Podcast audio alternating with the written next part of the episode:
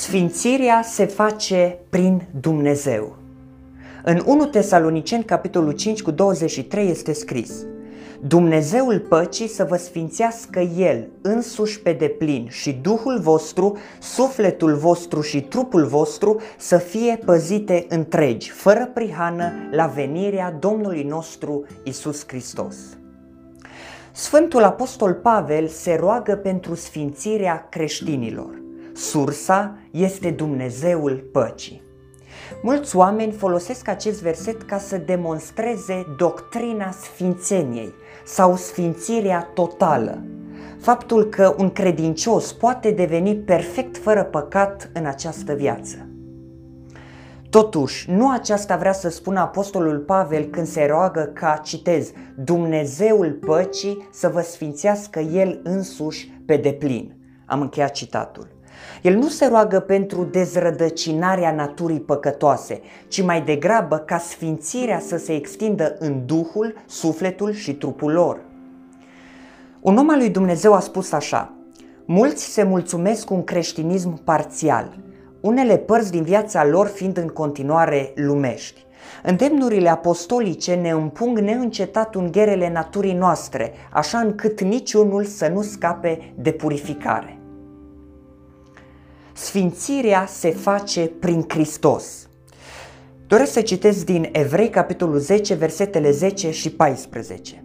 Prin această voie am fost sfințiți noi și anume prin jerfirea trupului lui Isus Hristos, odată pentru totdeauna.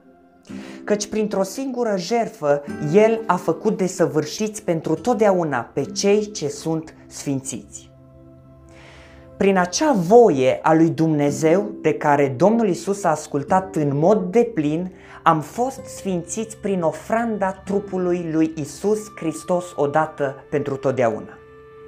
Un alt om al lui Dumnezeu a spus, Sfințirea a fost înfăptuită prin voia lui Dumnezeu și sacrificiul lui Hristos. Noi suntem puși deoparte de Dumnezeu, către Dumnezeu și pentru Dumnezeu. Sfințirea se face prin Duhul Sfânt. În 2 Tesaloniceni, capitolul 2, cu versetul 13 este scris Noi însă, frați prea iubiți de Domnul, trebuie să mulțumim totdeauna lui Dumnezeu pentru voi, căci de la început Dumnezeu v-a ales pentru mântuire, în sfințirea Duhului și credința adevărului. Apostolul Pavel vine cu mulțumiri și spune Dumnezeu v-a ales. Sunt multe lucruri de spus la acest verset, fiindcă este complex, însă vreau să evidențiez doar un aspect, în sfințirea Duhului. Aici avem lucrarea Duhului Sfânt înainte de convertire. El îi separă pe acești oameni de lume ca să-i pună deoparte pentru Dumnezeu. Apoi Duhul Sfânt îi convinge de păcat și îi aduce la Hristos. Bine a spus cineva, dacă nu ar fi fost Hristos, nu ar fi existat ospăți. Iar dacă nu ar fi existat Duhul Sfânt, nu ar fi existat invitații. Sfințirea se face prin cuvânt.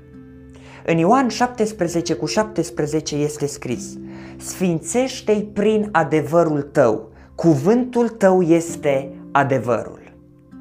A sfinți, dragi ascultători, înseamnă a pune deoparte. Cuvântul Domnului ne face sfinți. Atunci când îl citim și ascultăm de el, suntem puși deoparte, suntem vase vrednice. Pentru acest lucru se ruga Domnul Isus aici.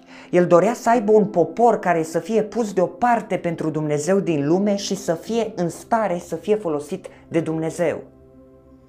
Aici Domnul Isus nu a spus cuvântul tău conține adevărul, ci cuvântul tău este adevărul.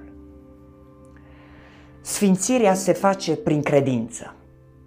În Faptele Apostolilor, capitolul 26 cu 18, este scris Ca să le deschizi ochii să se întoarcă de la întuneric la lumină și de sub puterea satanei la Dumnezeu și să primească, prin credința în mine, iertare de păcate și moștenirea împreună cu cei sfințiți. Sfântul Apostol Pavel urma să fie trimis în special la neevrei ca să le deschidă ochii, să se întoarcă de la întuneric la lumină și de sub puterea satanei la Dumnezeu, să primească iertare de păcate și moștenirea împreună cu cei sfințiți, doar prin credință. Având credință în Dumnezeu putem fi eliberați de păcat, eliberați de puterea lui Satan, primim astfel iertarea păcatelor, primim o moștenire pierdută. Sfințirea se face prin rugăciune. În Iov, capitolul 14, cu versetul 4, este scris Cum ar putea să iasă dintr-o ființă necurată un om curat? Nu poate să iasă niciunul. Așa a spus neprihănitul Iov. Iov spune un mare adevăr. Toți ne-am născut păcătoși. Psalmistul spunea în Psalmul 51 cu 5, Iată că sunt născut în nelegiuire și în păcat m-a născut mama mea. Rugăciunea, dragi ascultători, este cea care transformă. Avem comuniune cu Dumnezeu, ne proșternem înaintea Lui și recunoaștem faptul că suntem păcătoși. Îi cerem ca Duhul Sfânt să inunde viața noastră. Sfințirea se face prin părtășie cu cei drepți. În Proverbe 13 cu 20 este scris, Cine umblă cu înțelepții se face înțelept, dar cui îi place să se însoțească cu nebunii o duce rău. Este foarte important ce prieteni avem și în ce activități ne angrenăm. Psalmul 1 ne spune cum este omul evlavios și în contrast cel neevlavios. În final, sfințirea se face prin pedepsire și mustrare.